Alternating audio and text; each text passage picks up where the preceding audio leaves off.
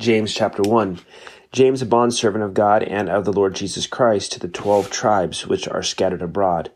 Greetings, my brethren. Count it all joy when you fall into various trials, knowing that the testing of your faith produces patience. But let patience have its perfect work, that you may be perfect and complete, lacking nothing. If any of you lacks wisdom, let him ask of God, who gives to all liberally and without reproach, and it will be given to him.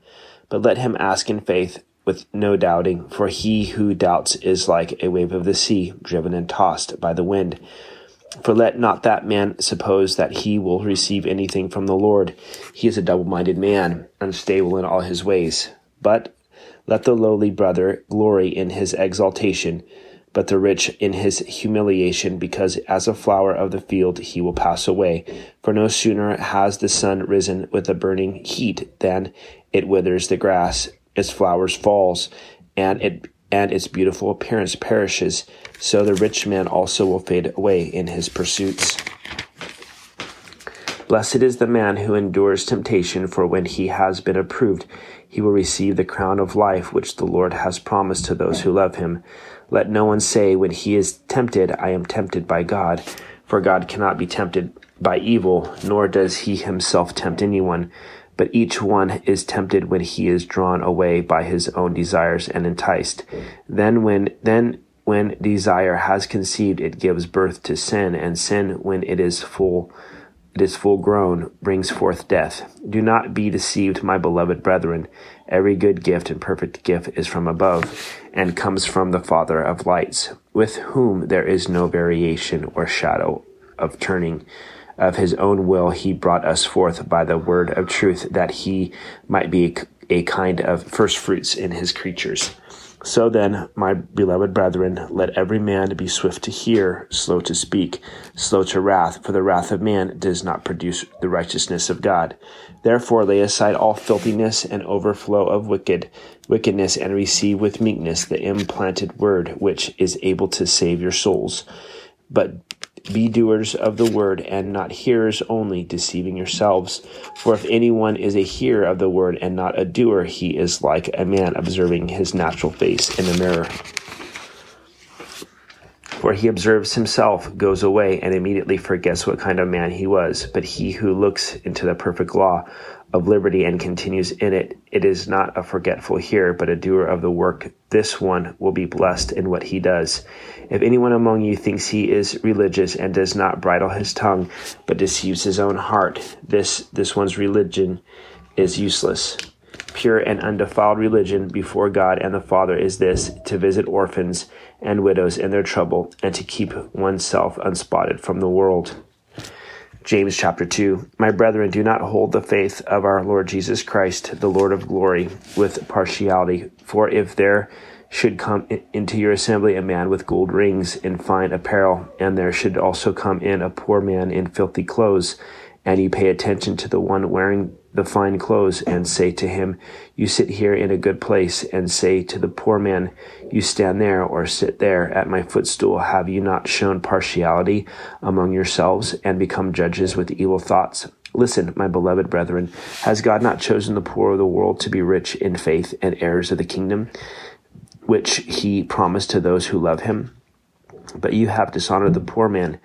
Do not the rich oppress and you and drag you into the courts? Do they not blaspheme that noble name by which you are called? If you really fulfill the royal law according to the scripture, you shall love your neighbor as yourself. You, you do dwell.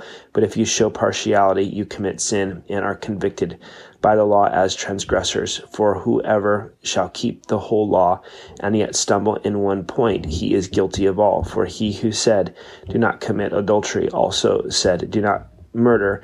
Now, if you do not commit adultery, but you do you do murder, you have become a transgressor transgressor of the law. So speak and so do as those who will be judged by the law of liberty. For judgment is without mercy to the one who has shown no mercy. Mercy triumphs over judgment. What does it profit, my brethren, if someone says he, he has faith but does not have works? Can faith save him? If a brother or sister is naked and destitute of daily food, and one of you says to them, Depart in peace, be, be warmed and filled, but you do not give them the things which are needed for the body, what does it profit? Thus also faith by itself, if it does not have works, is dead. If someone will say, You have faith, and I have works, show me your faith without your works, and I will show you my faith by my works. You you believe that there is one God. You do well. Even the demons believe and tremble. But do you want to know, O foolish man, that faith without works is dead? Was not Abraham our father justified by works? And when he offered Isaac his son on the altar, do you see that faith was working together with his works? And by works, faith was made perfect. And the scripture was fulfilled, which says, Abraham believed God, and it was accounted to him for righteousness, and he was called the friend of God. You see then that a man is justified by works and not by faith only. Likewise, was not Rahab the harlot also justified by works when she received the messengers and sent them out another way? For as the body without the spirit is dead, so faith without works is dead also. James chapter 3. My brethren, let no let not many of you become teachers, knowing that we shall receive a stricter judgment, for we all stumble in many things. If any one does not stumble in word, he is a perfect man, able also to bridle the whole body. Indeed, we put bits in horses' mouths that they may obey us, and we turn their whole body. Look also at ships, although they are so large and are driven by fierce winds they are turned by a very small rudder, whoever the pilot desires. Even so, the tongue is a little member and boasts great things. See how great a forest a little fire kindles. And the tongue is a fire, a world of iniquity. The tongue is so set among our members that it defiles the whole body and sets on fire the course of nature, and it is set on fire by hell. For every kind of beast and bird, of reptile and creature of the sea is tamed and has been tamed by mankind, but no man can tame the tongue. It is unruly, full of deadly poison. With it we bless our God and Father. And with it we curse men who have been made in the similitude of God. Out of the same mouth proceed blessing and cursing. My brethren, these things ought not to be so. So does a spring send forth fresh water and bitter from the same opening can a fig tree, my brethren, bear olives, and or a grapevine bear figs. Thus no spring yields both salt water and fresh. Who is wise and understanding among you? Let him show by good conduct that his works are done in the meekness of wisdom. But if you have bitter envy and self seeking in your hearts, do not boast and lie against the truth. This wisdom does not descend from above but it is earthly, sensual, demonic. For where envy and self seeking exist, confusion and every evil thing are there. But the wisdom that is from above is first pure, then peaceable, gentle, willing to yield, full of mercy and good fruits, without partiality and without hypocrisy. Now the fruit of righteousness is sown in peace by those who make peace.